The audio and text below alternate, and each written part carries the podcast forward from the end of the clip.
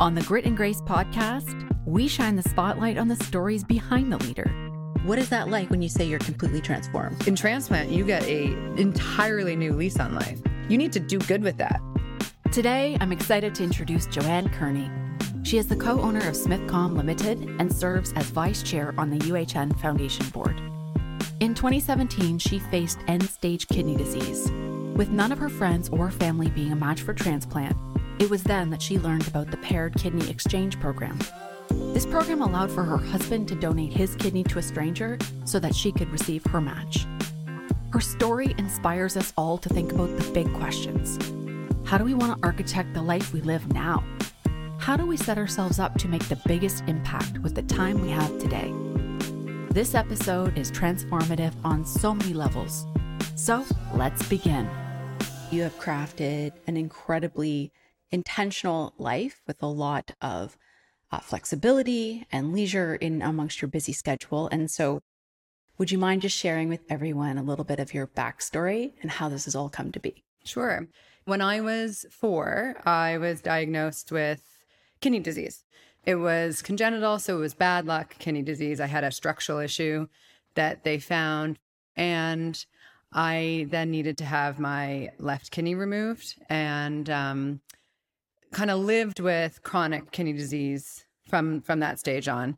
And but it really didn't wasn't a big part of my life. I mean i had to take one powerful uh, medication. I had to go and see viet sick kids every six months. I had to do lots of blood work. I had to like it it, it was living with a chronic illness mm-hmm. but i never really associated it as as being sick. I never associated it as having a chronic illness but I think it gave me more. I think as a child, it gave me like superhero powers. Hmm. Um, my mom and my dad would come with me to every appointment. I was so incredibly supported through it, but I would tour my way through the, through the huge hospital, and I felt good about that. I felt like I knew where I was going. I knew the surgeons. I'd see like, oh, that guy took out my kidney, or there's my doctor, or the most amazing nurse, and so I knew how to do or get my blood taken and just sort of deal with uh, health issues from a really young age what happened at 30 that kind of changed things for you? That one mighty drug that I, I was living on, you couldn't get pregnant with it. And so at that time in my in my late 20s, early 30s, I had met Brendan. We were starting our life together. We were we got married and we were started thinking about that next phase of what do we want to do with our lives and do we want to have a family? And so we wanted to see what I, you know, what my life would be like off of that medication. And it moved me from sort of just being living with mid stage kidney disease for just under 30 years to being an end stage kidney disease. I didn't want to be defined by living with this with this illness. So tr- transplant was was what I was absolutely focused on and because they have the option of living organ donation versus deceased, you can try to have it a little bit more in your own control. Where you, if you can find a living donor, you don't have to go on a wait list and wait. I would have had to wait up to eight years on a for a deceased organ. Mm-hmm. And because Brendan was there with me right away in the appointment without me ever having to ask, he was talking about well, he could be the donor. And so I immediately felt very supported and knew that going down a transplant route rather than dialysis was for me. And there was bumps on the roads. There was unexpected challenges. Brendan was a match to me and then he and then it turned out he wasn't a match to me. So we had to figure out okay how do we move forward? And we managed to kind of get us navigated the healthcare system a bit more and found the kidney paired exchange where it allowed for brendan to come into a pool and donate his kidney to a stranger and then in that same pool i would receive one from a stranger that's yeah. how it came to be. Mm-hmm. And it's it's a very innovative solution. Wow. It's only really been happening since about 2008 in, in, in North America. And it's done through AI. It's done through machine learning algorithms. Wow. Where the computer sort of simulates with these people who would match and whose histocompatibility would work best with each other. And they produce chains.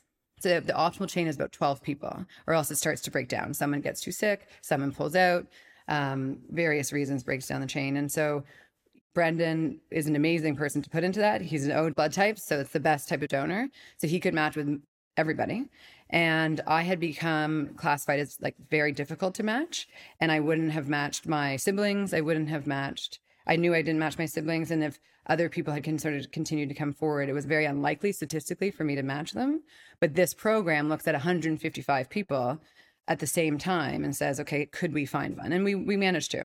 What was in that decision point? It sounds like it was very aspirational and he wanted to do it. But I've just been thinking about this for the last week and I'm thinking about what fear might have come up for me, how I might have been afraid in that moment. Is there anything there that you had to confront and overcome? It was very natural.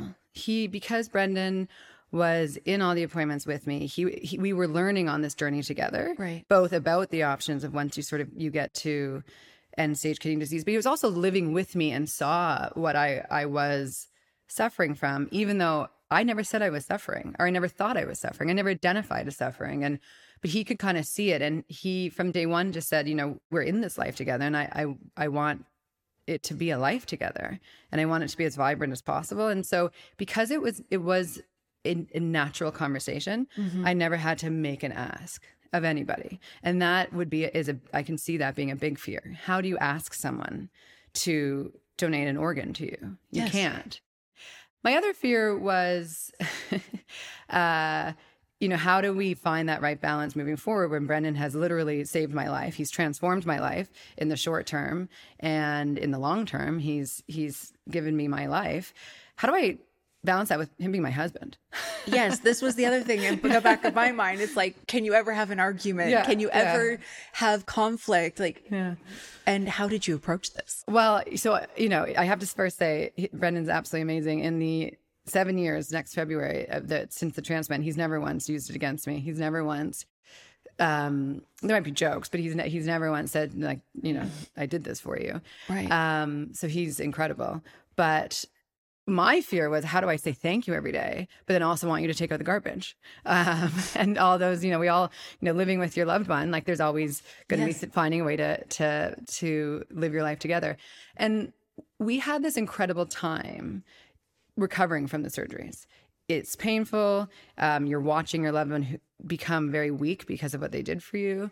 You know, I I was flying around because I got a new kidney, and they give you a bunch of steroids for the first um, for the first little while. So not only are you do you feel amazing, you also are even more up because of the um, the treatment. And whereas Brendan, he was he was you know he couldn't walk as well. He was in a lot of pain, and we spent this very quiet in in retrospect, it was only two weeks. We should have taken longer together, where nothing else mattered, where it it literally was this life transforming moment between the two of us. And our moms were there helping us, our family, our siblings, everyone was around. But it really was this quiet time for us to reflect and sort of say nothing else matters more than life and the life that you want to live and how do you how do you get there? And in that time we reflected a lot about how lucky we were to have gotten there in transplant, you get a entirely new lease on life. You literally, with it, for me, it was within seconds. Some people, it, it does take a bit more time, but fine. In days, you are a completely different person. What is that like when you say you're completely transformed? You know the symptoms that you've lived with in in organ failure and for kidney it can be a very long time. I mean, mine was years. You don't you just kind of they become part of your life and you don't oh. realize that you're fighting that. And then all of a sudden you wake up and it's gone. All of those symptoms are gone. Wow. like i literally they wake you up in the or to make sure everything went well and then you kind of um, wake up again in the post-op before you go up to the sort of your hospital room. In that moment in that in that in the post-op room i kind of was the first time I was really alert and I focused. And I had lived with like extreme itchiness for three or four years and it was instantly gone. And you don't realize what you're living with yeah. until it's gone. You get so used to it. Is that how I'm kind of hearing yeah. you say it like that? Yeah, exactly. Wow. And you have new energy. And I had not ever really wanted to acknowledge that I lived with, with those. And it wasn't that bad compared to a lot of people. And it, and it really wasn't. But you, all of a sudden, you take something away, you give them, you give someone some, a new functioning um, piece of your body. And I think you're just energized by what it, what you can do with it and that what you want to do with it because you had this unique gift and you've been given this opportunity and someone whether it's your loved one and, and living during you don't know or tragically someone who donated their organs upon on death you need to do good with that you intentionally have created a life of balance and you've architected this for yourself um, and when I speak to people who know you, this is the thing that comes up that they admire what have been some things that you've been mindful of to ensure that you architect balance in your life? I don't want to be defined by what I do for a living, or that I didn't ever want to be defined as someone who lived with a chronic illness.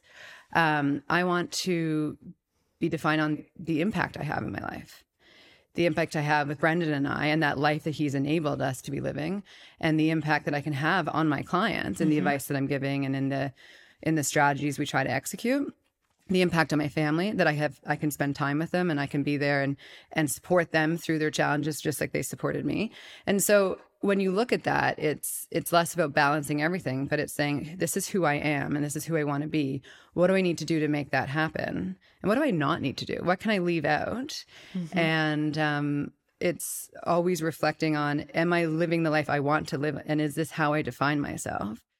When you started to ask those questions together, where did some of the answers take you guys? Because you've done a lot since your surgery, and I would just love for you to share a little bit of that journey for folks. Space and time. Mm-hmm. Um, I try to treat people as the adults that they are and to sort of say, you have a life that you're living while you're doing this work. And so take the space and time you need to be that person and just be accountable to your deliverables. Mm-hmm. Everything else doesn't matter. So I tell a joke like, I don't need to know if you're going to the dentist. Great that you're going to the dentist. You don't need to put that in my calendar. You don't need to tell me that. Should someone be dealing with their own health issues, trying to support their family or their loved ones, it's take the space to do that because nothing else matters. And if we're not healthy people, and that also means supporting those around us, we can't do a good job in our daily lives for clients or and how how we want to be. So I try to define that as I needed space and I needed time.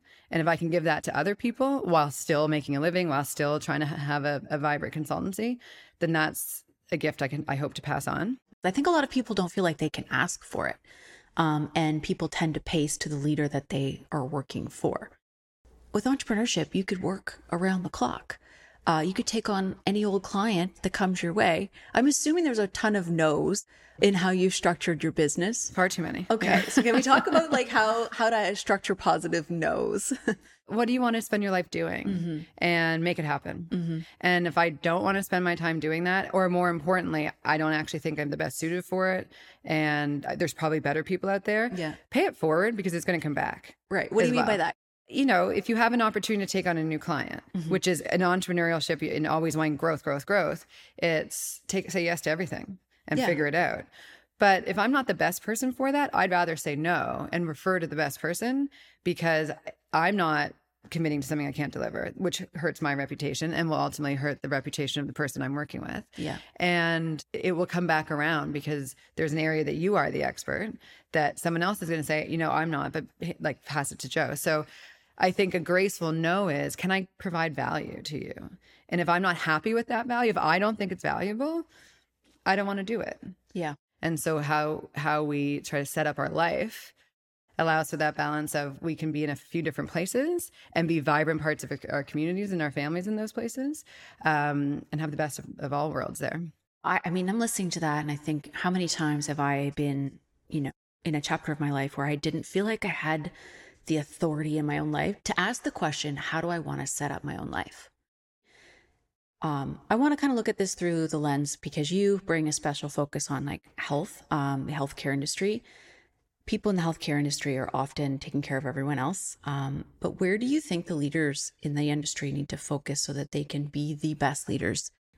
So it's sort of taking a step back and saying, what impact are we having on people's lives today? Mm. And they are saving and transforming people's lives every single minute. And it's very humbling not being someone whose day to day life is in healthcare, getting to, to be a small part of that and getting to be a fly on the wall to say, wow, they have to be in this very difficult condition and but they are still motivated to get up every day and to transform people's lives yes. and to face the most devastating stories and where there often isn't answers and go go finish the clinic and go into their research labs and spend a significant amount of time saying how do i fix this in the future and then they still don't go home they then go into the universities and they teach the next generation on how to not only care for us, but how to think about the world in the future, how to solve healthcare globally. And it is very humbling when you say, well, okay, I'm just a consultant to corporates. Yeah. To be able to see and champion people like that because they deserve so much more credit and uh, support in our society. But I, our structure is in such a way that healthcare workers are they're just on a on a ledge, and I uh, can't imagine how hard the day to day are. So I want them to know the impact that they're having is immense, and that's something that's very important. Um, and I hope gives them perspective to say, well, it may be a challenging time, we saved Joe's life. Yeah. I don't know if those stories come back often enough. So, even in this podcast, hopefully we can deliver that message so that the impact of what they are doing every day fuels them and regenerates their own energy to be able to get up and give and give and give. Um, so, 2024 is upon us. Uh, what's what's on the horizon for you, Joe? Well, the vision is getting through 2023. Yes. I always find this time of year quite busy and you, yeah. you fit a lot in. So, getting through 2023 and a big mantra I'm kind of on both in my personal life and in my professional life is uh, it's, it's going to sound so cliche, but be the change you want to see.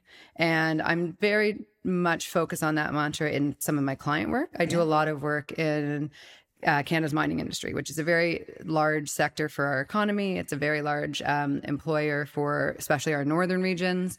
And it really gives Canada a global presence. However, it has had its challenges in the past. It also has a um, perceptions around it that aren't necessarily true in modern society, but what's being done to to to tell people differently as consultants, all we can do is advocate and hope that they listen. But let's advocate for um, doing things differently and doing things in a way that will get the industry to where it needs to be, because it really is an amazing one. It's going to be critical, and it is critical to, to the green energy transition. Mm-hmm. But sort of saying, okay, we got to we got to act now for where we want to go, and then on the same time on on our work in in philanthropy with healthcare, it's um, there needs to be change and there is change and there's great innovation and opportunity but let's get there let's get there now so let's address some huge barriers let's tackle some systemic issues today in action so that that tomorrow is really as bright as as healthcare innovation promises so i think it's um, rather than sort of being passive and saying this is the world around us I can't really control it. We can't control what happens to us, but we can control the decisions we make. Mm-hmm. And so, and I've always believed that. And that's how I looked at my health. You've been like that since you were a child. Yeah. Right. At six. Absolutely. Yes. Yeah. And it's, it's, and that's allowed me to sort of define the life that I want because yes. I'm in control of those decisions. Mm-hmm. I can't control getting chronic kidney disease. I can't control a lot of things that happen in life, but you can control how you react. And so now it's taking that and sort of saying, how do I like continue to cause change. I think change agent can have a bit of a negative connotation, but if I can be someone who causes change for the good, then, and I do that in 2024, then I think that's a year well spent. Well, I think that is the perfect note for all of us to think about that for ourselves and how can we bring about that in our own lives. Thank you so much for being with us today. Um, your story is incredibly inspiring. Uh, so much to take away from this episode. Well, thank you for having me. Thank you for joining us. Don't forget to follow us on Instagram and LinkedIn, where we transform the wisdom from our podcast into practical tips, tools, and takeaways for your leadership journey. Find us at grit.grace.podcast. See you next week.